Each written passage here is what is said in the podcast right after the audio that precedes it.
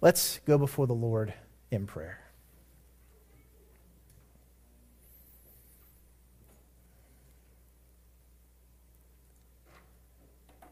Father, we thank you that you have made us,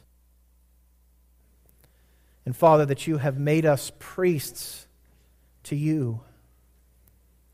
Father, that you have done this work. It is not the work of our hands, it is you who have done this. Father, may we truly cling to the rock that is our foundation, Jesus Christ our Lord. And Father, today, as we come as the church here on earth, Lord, we lift our voices with the church victorious, the church that is surrounding your throne.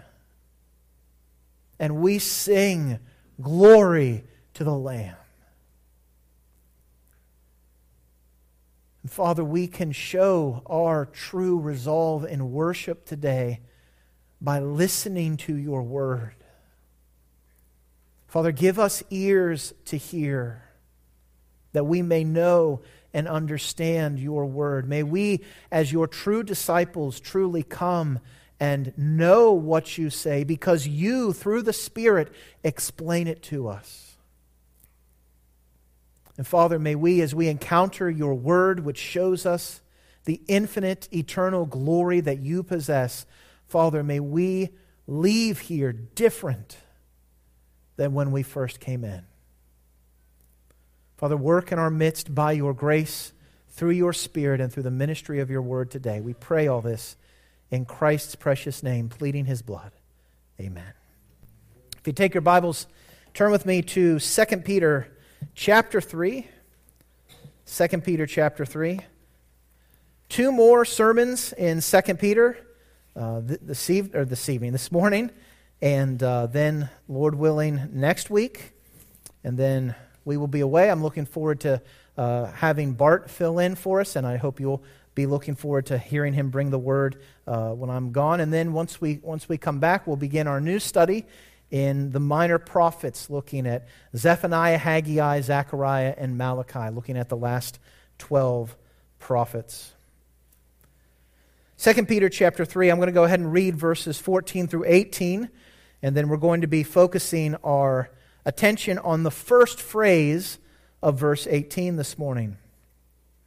2 Peter chapter 3 verse 14 Therefore beloved since you are waiting for these that is the new heavens and new earth in which righteousness dwells be diligent to be found by him without spot or blemish and at peace and count the patience of our Lord as salvation just as our beloved brother Paul also wrote to you according to the wisdom given him as he does in all his letters when he speaks in them of these matters.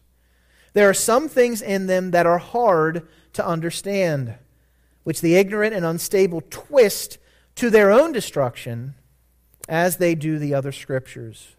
You, therefore, beloved, knowing this beforehand, take care that you are not carried away with the error of lawless people and lose your own stability but grow in the grace and knowledge of our Lord and Savior, Jesus Christ. To him be the glory both now and to the day of eternity. Amen. I don't know if you remember back to when you were a kid. I think about this quite a bit, but kids are always wanting to grow up, aren't they? They always want to be bigger. You know, we do these things in our houses where we have on a door frame someplace in the house, we, we put the kids up against there and we mark how tall they are and track it throughout the years.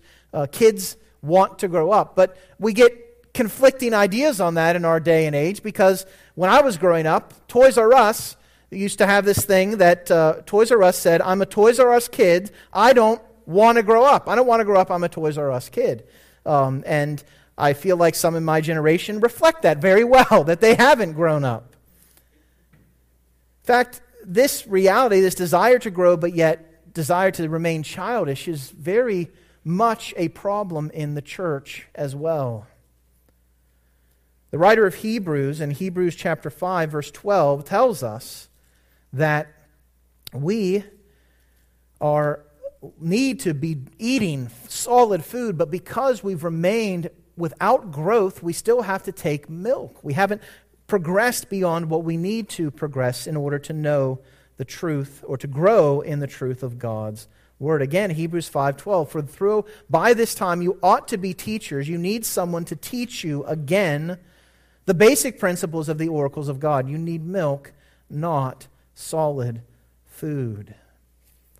So, again, as we've been looking at the power that pilgrims have in the pilgrim path that Peter calls us to in 1 Peter, that power is found in knowing Christ. We see Peter ending this book by describing these principles that we need to have. We've already seen that we need to walk with diligent obedience, we need to be eager in our obedience, we need to be faith filled in our obedience, and we need to be patient as we wait for the Lord's coming in our obedience. And then last week we saw how we're called to walk a careful journey. Scripture commands us to a careful walk. It's not something we can go about haphazardly. And as we're walking carefully, Peter particularly entreats us to reject error and to seek stability. We turn away from the error of lawless people, and we do that so that we do not lose our own stability. So we've seen those two principles, and now we see the third principle that Peter reminds us of as he ends this book. We must grow as we walk. We must grow as we walk. I think what Peter is putting his finger on is a problem that we all at times have experienced. And in fact, I think more often than not, we approach our Christian life with a comfortability, with sort of a, a, stagnation, with, a, with an idea that we're okay with where we are in our walk with the Lord. But Peter calls us to grow in grace and to grow in knowledge. So, two words. If there's anything you remember from today's sermon, remember these two words grow and know. It even rhymes. Grow and know. We must grow. Pilgrims must growth. Grow, growth is a command. It's not an option. Again, notice what Peter is saying here. He doesn't say, I hope that you will grow. My desire is that you will grow. My, I really, really think it would be good for your spiritual life if you grow. He says this in an imperative grow. Grow in the grace and knowledge of our Lord and Savior Jesus Christ. Instead of falling backwards, losing our own stability, instead of letting ourselves be carried away by lawless men, leading us into lawless actions, the way we guard against that type of thing is to grow, to actively seek growth. It's not enough for us to merely avoid error. We must persist in an upward path. We must continue to grow. The term that Peter uses here has the idea of bringing up growth or increasing. In the Greek translation of the Old Testament, known as the Septuagint, the word that Peter uses here is often translated with the idea of being fruitful or fruitfulness. And this makes sense throughout Scripture, even what we saw last week when we read in Mark chapter 4 of the parable of the sower and the seeds. What, what determined whether or not a seed was genuine, a believer was genuine? It was shown by the fact that they grew and brought forth fruit. And so Peter is encouraging us in that which God, really from the beginning, has always desired for his people. When he created Adam and Eve and he set them in the garden, he blessed them and said to them, What's the first command? Be fruitful. Now, this is referring to physical multiplication. It's referring to them tending the garden and working it, having dominion over the earth and subduing it, over the fish of the sea, the birds of the heaven, over every living thing that moves upon the earth. But yet, his desire from the beginning of creation is fruitfulness. We see this in his promises he made to Abraham, calling him out, taking him and, and changing his name from Abram to Abraham. He's made him the father of a multitude of nations, and he said, I will make you exceedingly what? Fruitful. I will make you into nations, and kings shall come from you. And this is reiterated again as Jacob speaks to Joseph.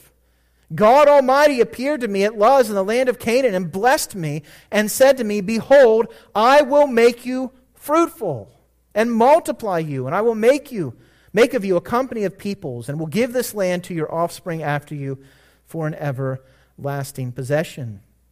So, God's intention in creation, his intention among his covenant people, has been fruitfulness. And that same desire exists among his people today.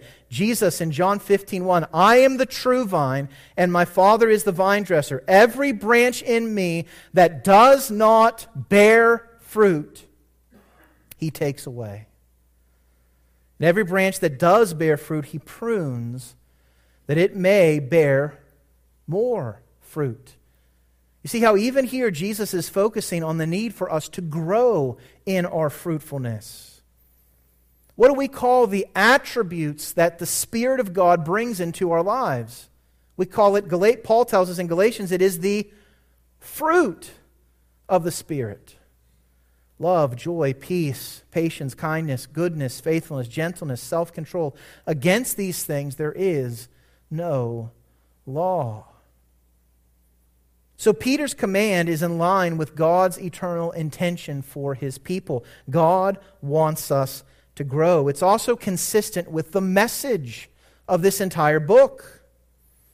In chapter 1 verse 8, if you just want to turn back there very quickly, 2 Peter chapter 1 verse 8, he speaks of how we need to supplement our faith with certain virtues or certain, certain moral um, attributes and he tells us if these qualities are ours and they're increasing, they keep us from being ineffective or unfruitful in the knowledge of our Lord Jesus Christ.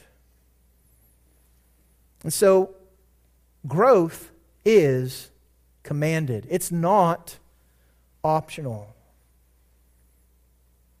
As Jesus tells us in Mark 4:20, the good soil, those who know the word of God, those who are genuine believers.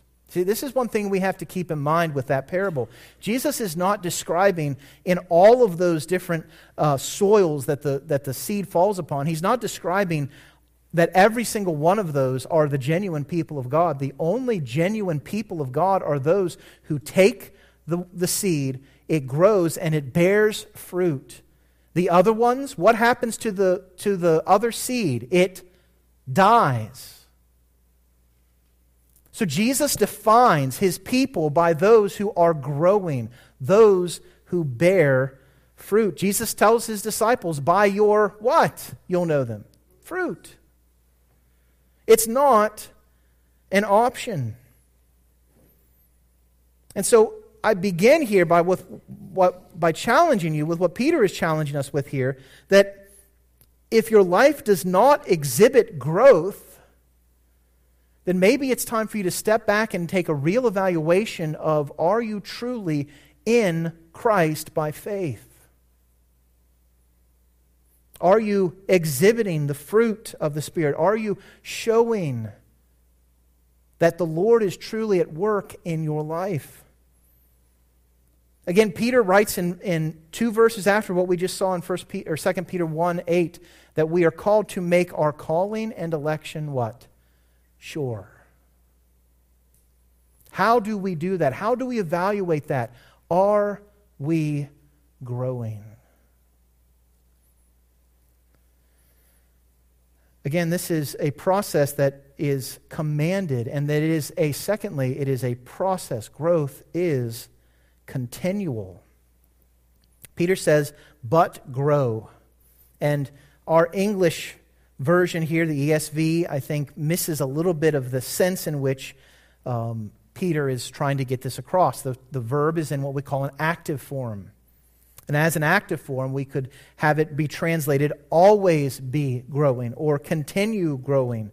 Growth is not a one time event. We do not bear fruit once, but rather our growth must be continual. Again, we see this in, in the multiple fruit that Jesus speaks of in the parable of the sower. Some will bring forth fruit thirtyfold, some sixtyfold, some one hundredfold. I think what's important to note there is that it's not saying that we have to all be a hundredfold. Jesus recognizes that fruit will be different in quantity among different people. That's just the way he has designed to work among his people. But if there is no fruit, there's no root, there's no truth, there's no true hope. The New Testament does not conceive of a stalled or a stagnant Christian. You're either moving forward or you're falling backwards. That's what the New Testament makes abundantly clear.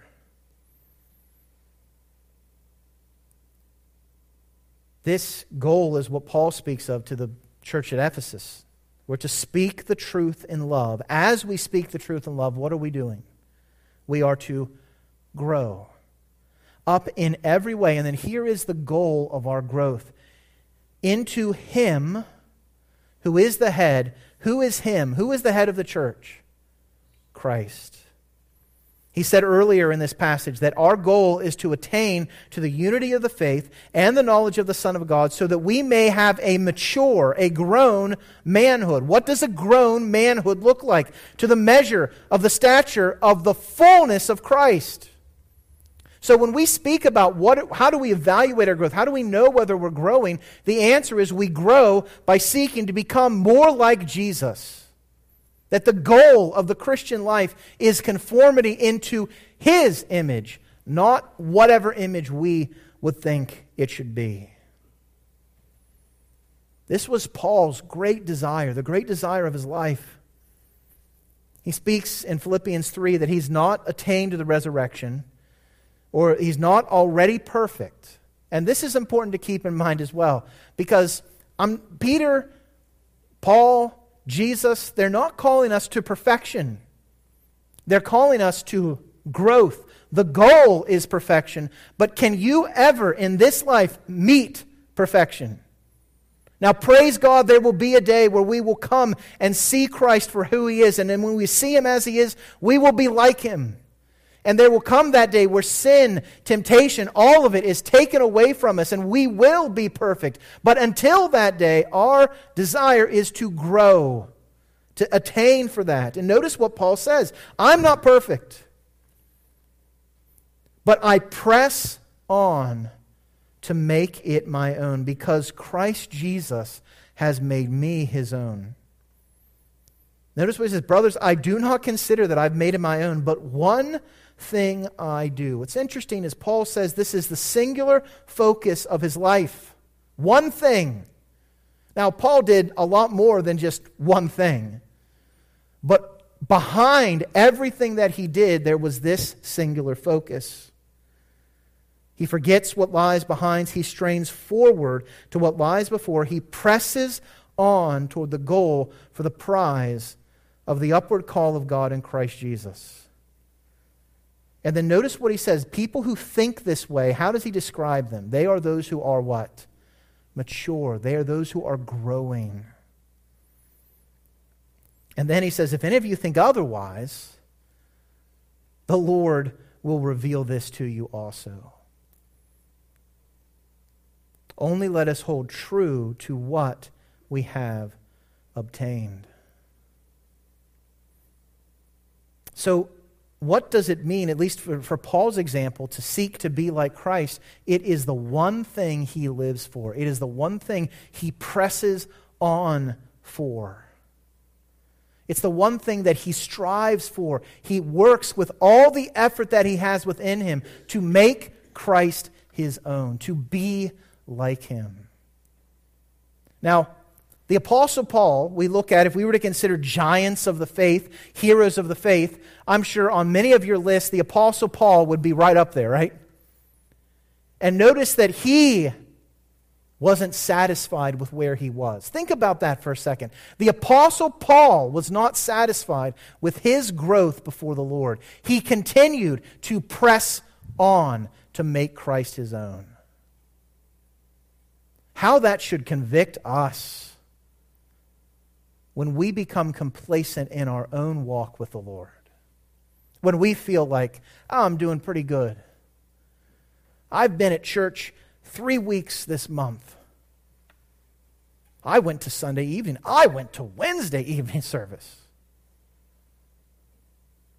It's easy for us to look back on these things that we're doing and to become complacent and say, oh, yes, I'm doing it. I, I, I'm, I'm, I'm a good Christian. But if we're not progressing further, if we're not stretching onward, if we're not growing, no matter where we are in our walk with the Lord, we need to take careful evaluation of why we're that way and repent of it and turn to know Him more.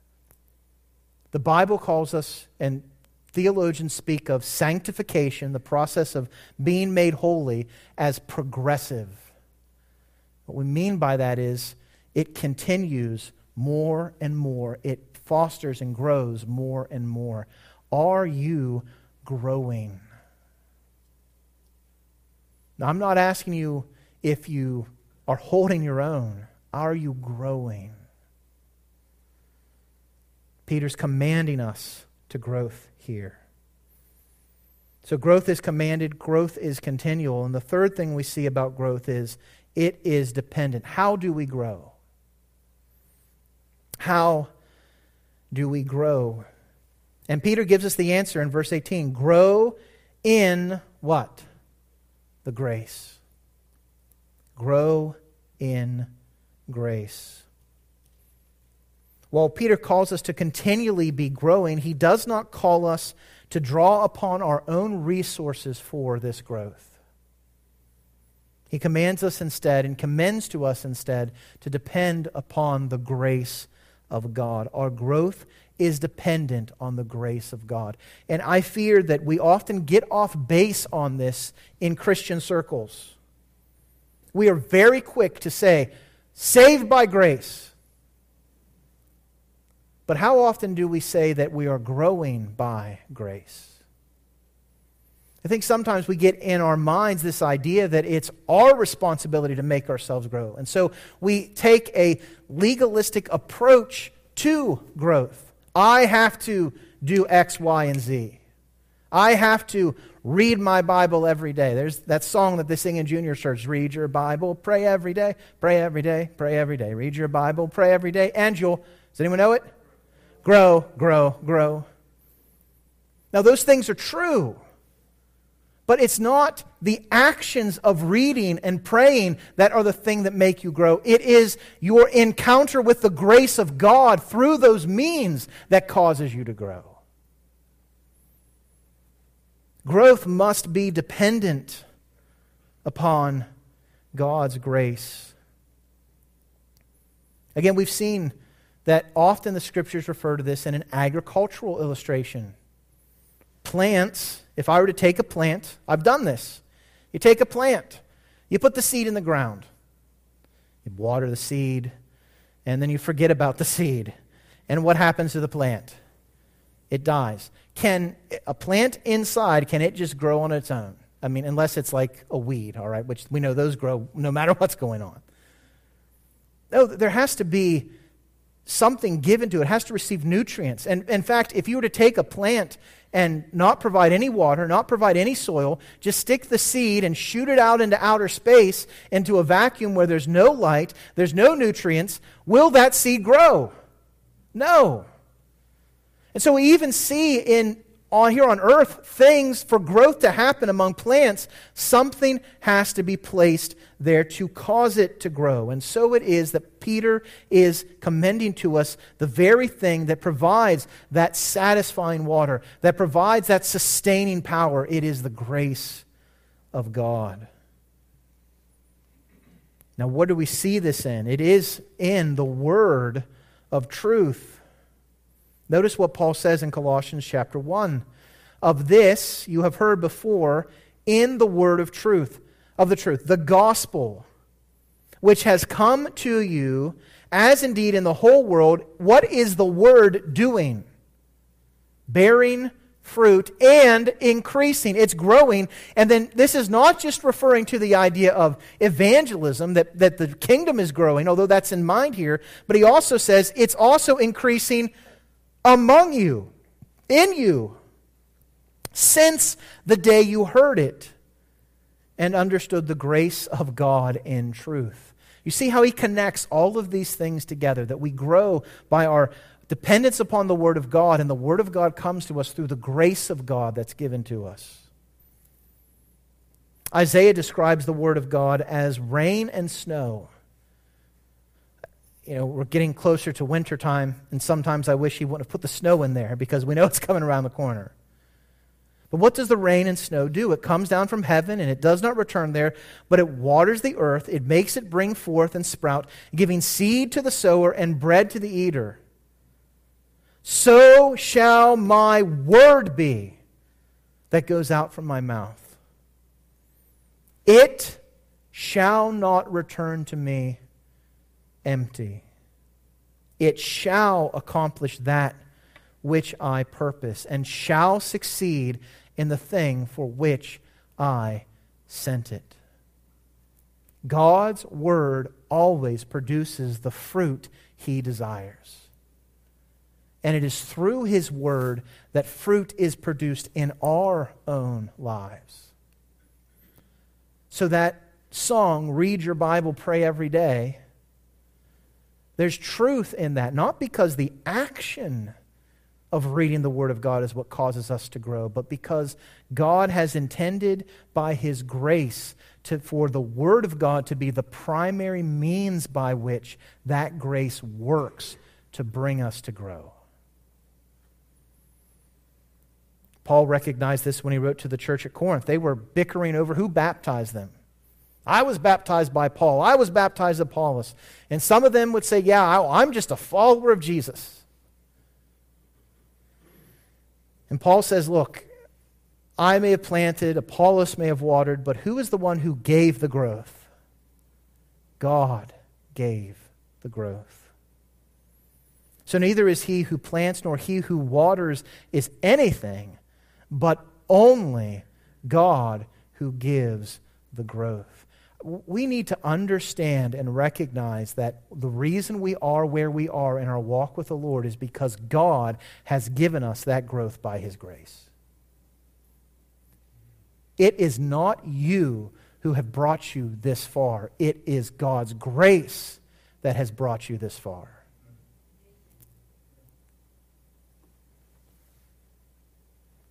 God gives the growth, the, the grace, the growth.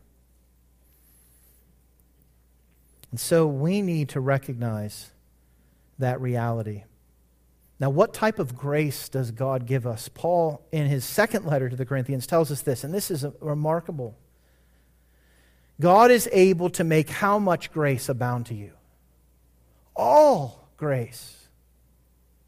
He's able to make all grace abound to you. Why? So that we can go out and, and live lawless lives? No so that having all sufficiency in all things at all times, you may what? Abound in every good work. Not stumble along, not struggle, but abound. This is the concept that Paul has in mind that God's grace is of such value that we can triumph in this life. Says, as it is written, he who he has distributed freely, he has given to the poor, his righteousness endures forever. And then he takes God's work in creation and his work in our spiritual lives and links them together. He says, The same God who supplies seed to the sower and bread for food will supply and multiply your seed for sowing and increase the harvest of whose righteousness? Your righteousness. And then this is what the grace of God does it enriches us in every way to be generous in every way, which through us will produce thanksgiving to God. is it, is it at all indicated anywhere in this passage that Paul is saying that we're lacking something to grow? No. He uses superlative words all sufficiency, abound, multiply, enriched. This is what God's grace has, been, has done and gives to you so that you can grow. But you have to grow in dependence upon God's grace. You cannot grow apart from dependence on the grace of God. I fear that many of us approach the Christian life with a dependence upon ourselves, and then we get frustrated with our Christian walk because we fail and falter. Because here's, here's the reality you are not enough. The world would like to tell you that you are more than enough. You are not. You're not enough. God in Christ has called you to his own glory. How many of you here think you can reach that yourself? There's no way. But God calls you to do that which you cannot do on your own. He then equips you with that which is necessary to do what He calls you to do, so that you can abound in every work, being enriched by His grace. You are not enough, but Christ is more than enough. And so our growth is something we must actively seek. Don't, don't let me intimate to you, or don't come away thinking that, well, if it's all up to God's grace, then I just need to sit back and, and ride, ride the grace train. No. Otherwise, why would God put commands in His Word? Peter says, grow, continue growing, always be growing. But make sure your growth is focused on the grace of God. Grow in grace. Continue growing. And continue growing in dependence on Christ Himself. Pilgrims must grow. But then, secondly, Paul calls us to grow in the grace. And then the second thing he focuses on is that our growth needs to be pointed towards and have as its content the knowledge of our Lord and Savior Jesus Christ. Pilgrims must know Jesus. If we're taking these, this principle to grow, we have to grow as God has commanded in dependence upon His grace, continually seeking that. And then the second thing we recognize in our growth is that we have to grow in our knowledge of Jesus. This is the most basic and fundamental aspect of what it means to be a Christian. What is a Christian? A Christian is someone who knows Jesus. Now, this has been, in many ways, a key focus of Peter's letter here in 2 Peter. In fact, he introduces it to us in chapter 1, verse 2. In chapter 1, verse 2, he says, May grace and peace be multiplied to you in the knowledge of God and of, our, and of Jesus our Lord. He speaks of that the power that we have for pilgrims comes from the knowledge of Him. Verse 3 His divine power has granted to us all things that pertain to life and godliness through the knowledge of Him who called us to His own glory and excellence. And again, in verse 8, we are called to supplement our faith with these virtues so that we would not become ineffective or unfruitful in the knowledge of our Lord Jesus Christ. Knowing Jesus is the great focus of the Christian life, and it provides for us the strength and the power we need to walk through this world. Now, what exactly does it mean to grow in the knowledge of God? And particularly the knowledge of Jesus. What, what, what, is, what does that involve? Is it just filling our minds with facts about who Jesus is? No. You know, there are scholars that teach at very respected Ivy League schools that probably know more details about the life of Christ and the history around that than I could ever hope to, but they don't know Jesus. You can know a lot about someone without knowing the person. I think a lot of us, some people pursue a Wikipedia knowledge of Jesus. You know, you look up, I can go to Joe Biden's Wikipedia page, and I can pull up all the facts about our president and, and where he grew up and, and learn all about his life. I can, I, in fact, they write biographies about presidents. I can find a biography about him, a big, thick volume, and, and read all about him. But I don't know Joe Biden. I don't know the president. And I fear that many people approach this book in the same way. We approach the scripture in the same way. Oh, I can, can learn a lot about Jesus. But if I'm going to grow as a Christian, Peter is calling me to know Jesus.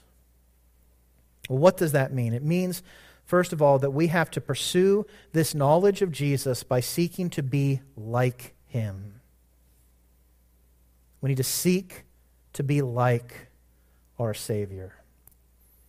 In 2 Corinthians chapter 3, verse 18, Paul makes this wonderful truth about the Word of God that when we look to the, the Word, our face is unveiled. And there we see the glory of the Lord. And as we see the glory of the Lord, it does something to us. It changes us, it transforms us into the same image from one degree of glory to another. For this comes from the Lord who is the Spirit. And then in chapter 4, sort of pulling on the same idea, he tells us this that God, who said, Let light shine out of darkness, has shone in our hearts to give the light of what? The knowledge of the glory of God. Where do we see that? In the face of Jesus Christ. So, what does it mean to grow in our knowledge of Christ? It means that we grow to be more like Him. As we know Him more, we exhibit His character in ourselves. Secondly, if we're going to grow in the knowledge of Christ, it means continual repentance. Continual repentance. Hosea calls us to this. Hosea chapter 6, verses 1 through 3. Hosea is a, a wonderful book. I commend it to you, one of my favorite minor prophets. And Hosea, in writing to and prophesying to the nation of Israel that had disobeyed and turned its back on God over and over again, he says, Come, let us return to the Lord. For he has torn us that he may heal us. He has struck us down, and he will bind us up. After two days, he will revive us, and on the third day, he will raise us up that we may live before him. Let us know. Let us, what does he say here? Press on. Like Paul said, what are we pressing on to do? To know the Lord. His going out is sure as the dawn. He will come to us as the showers, as the spring rains that water the earth. Continual repentance. There is a reality that if we truly are knowing and seeing the glory of God in His Word, and we are actually, by God's grace, seeing it clearly, we cannot walk away unchanged. Every time you see someone in Scripture see the glory of God, they are wrecked in who they are. We see it in Isaiah. Isaiah sees God high and lifted up, His holiness clearly displayed there. And what does he do? Woe is me, I'm undone. But I think one of the people that Peter references in this book is a man, a prophet by the name of Balaam. We know Balaam's story. He was, he was called upon to curse Israel. And every time he would try to speak a curse to Israel, rather than a curse coming out, what came out? blessing.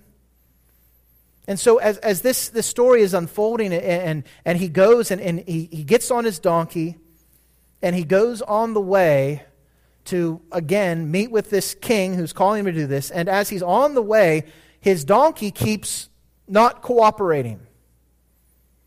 It would lay down, it, it brushed him up against a wall. It, it, it, finally just said, I'm not going any further. And, and Balaam gets, he's beating this donkey, saying, What are you doing? And the poor donkey's like, Look. And, and God opens the mouth of the donkey and says, You idiot. I mean, he doesn't say that. That's the, that's the Phil Golden version. But he's like, You idiot. I'm trying to save your life.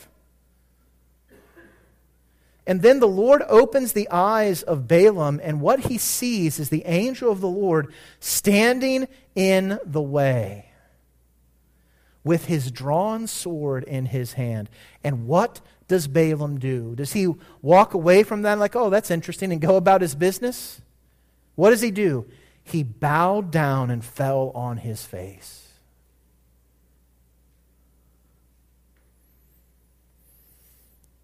You cannot genuinely see the glory of God apart from transformation. Now, we know Balaam persisted in his sinfulness, but that's exactly what Peter is warning us against when he speaks of the way of Balaam. That we were to see the glory of Christ and to come away from it unchanged. And so, Peter exhorts us to grow in knowing God by continual repentance and change. It means, thirdly, that we spread Christ's knowledge. Thanks be to God who in Christ always leads us in triumphal procession and through us spreads the fragrance of what? The knowledge of Him where? Everywhere. I think one of the greatest illustrations of this is when Jesus was facing the cross, and, and there a woman came with a box of spikenard, very precious. This was likely her dowry. It was of immense value. She takes this box and she doesn't open it up and drip a few drops there. What does she do? Breaks the box and pours out all of this fragrance upon Christ and wipes his feet with her hair. And the scripture tells us that the fragrance, the, disciples, they smelt this fragrance. It was powerful, it was strong, it filled the room. And that's what Paul is calling us to do that we are willing to break the most valuable, great, precious things that we have to us and to set them aside so that people would see not what I've accomplished, not how far I've gone, not what I've done, but so that they would smell the fragrance of the knowledge of God in my life. Do people know that you know Jesus Christ? You know, I, I bet you if, today, if if you were walking out there, people, people do this all the time. You know, you see somebody on television or, or you see the president and, and you're talking about him, whatever, and, and you were to say to somebody, if, if you knew the president, you, it would be probably really hard for you to say, to not say, well, you know, I know him, right? We like to brag about the people we know, right? Especially if they're, you know, important people. Listen, do you spread the fragrance of the fact that you know the King of kings and Lord of lords to those around you? Can people smell that knowledge on you? That's how we increase in knowing Him. And then again, what we saw in 2 Corinthians 9 we can never exhaust all that is in the knowledge of Christ. We can never exhaust that. As Paul says in Romans 11:33, "Oh, the depth of the riches and wisdom and knowledge of God. How unsearchable are his judgments, how inscrutable his ways." I think as Peter connects growth with knowing Christ, the question needs to come up in our own minds are, are you happy with what you know about Jesus? Are you content there? Maybe you maybe, and I think this is something that we need to be challenged with, particularly as those who have known the Lord for a long period of time. Because when you talk to somebody who's first come to faith in Christ, they're excited about it, aren't they? They love to know more. They, they love, they come to the Word, they're asking questions about them, they're seeking to grow in them, and, and, and that's wonderful. But what happens to us? Why do we become complacent? And Peter is saying, don't. Grow in grace and knowledge of Jesus. Particularly here in our passage, just very quickly, he speaks of our need to know Jesus as Lord and as Savior. Pilgrims must know Christ as Lord. This means that we are going to willingly submit to Him in every aspect of our life. Every aspect. every demand he makes upon us. We cannot pick and choose how much of his commands we will obey. We will either submit to Christ's lordship or we will not. Jesus must be Lord of all that we are. David, I'm sorry, Solomon here in 1 Kings chapter 8 speaks of, of what God is doing in bringing about this great kingdom. And he says that all the people of the earth may know that the Lord is God. There is no other. So let your heart therefore be what? Wholly, true.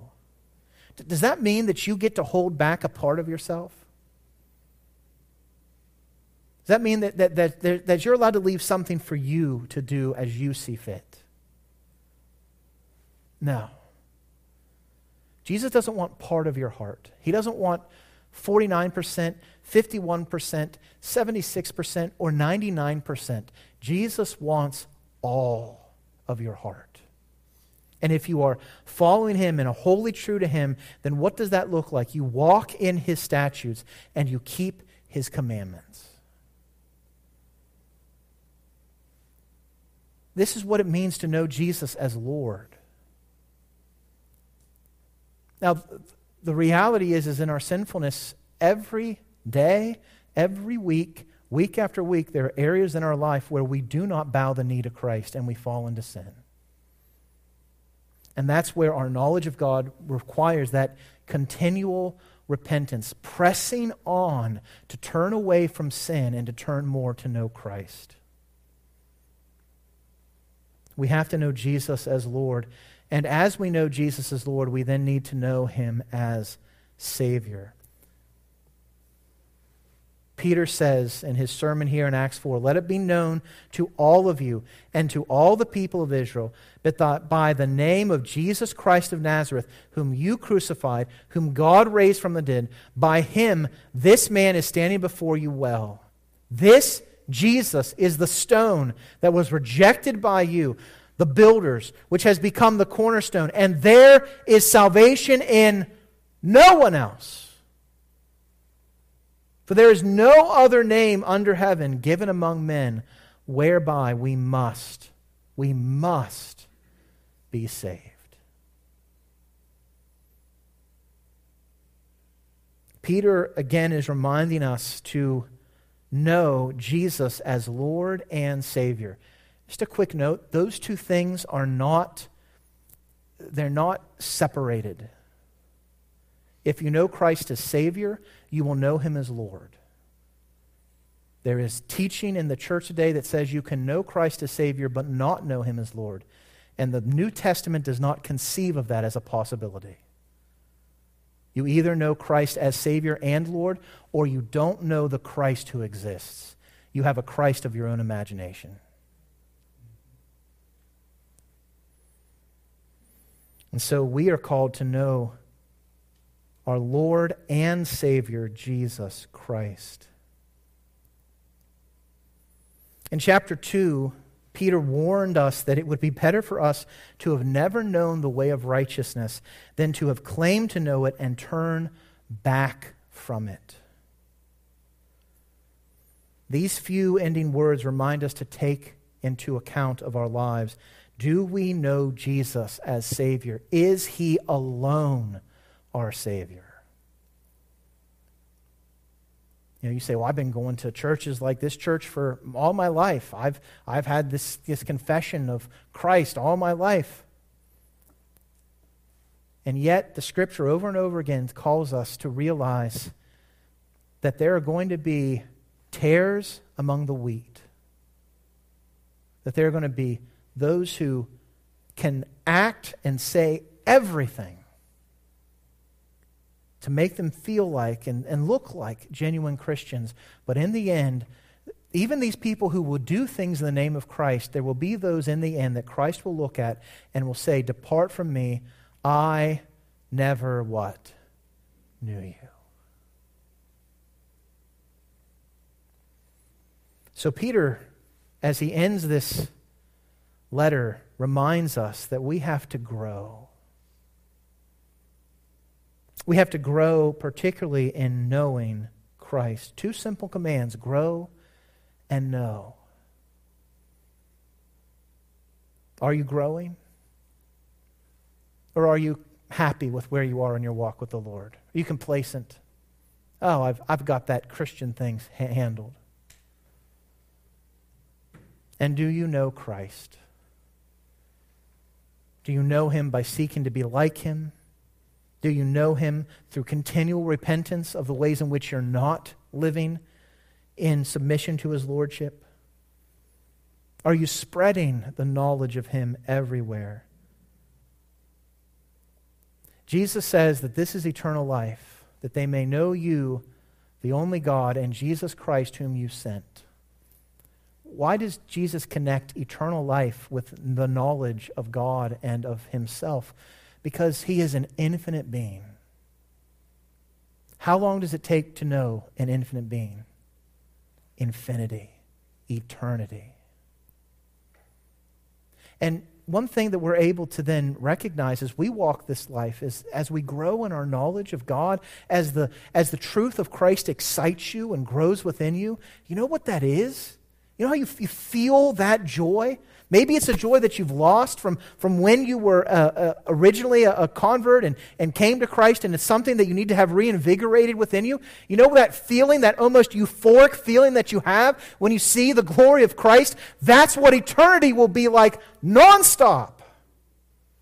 You get to taste a little bit of the joy of what living forever is like as you know and grow in your knowledge of Jesus Christ. Christ is the fountain of living waters. And if we drink of him, we will never thirst. We will be satisfied and yet still desire more. And that will be our joy for all eternity. So take these words of Peter grow in the grace and knowledge of our Lord and Savior, Jesus Christ. This is a needed principle for the pilgrim's path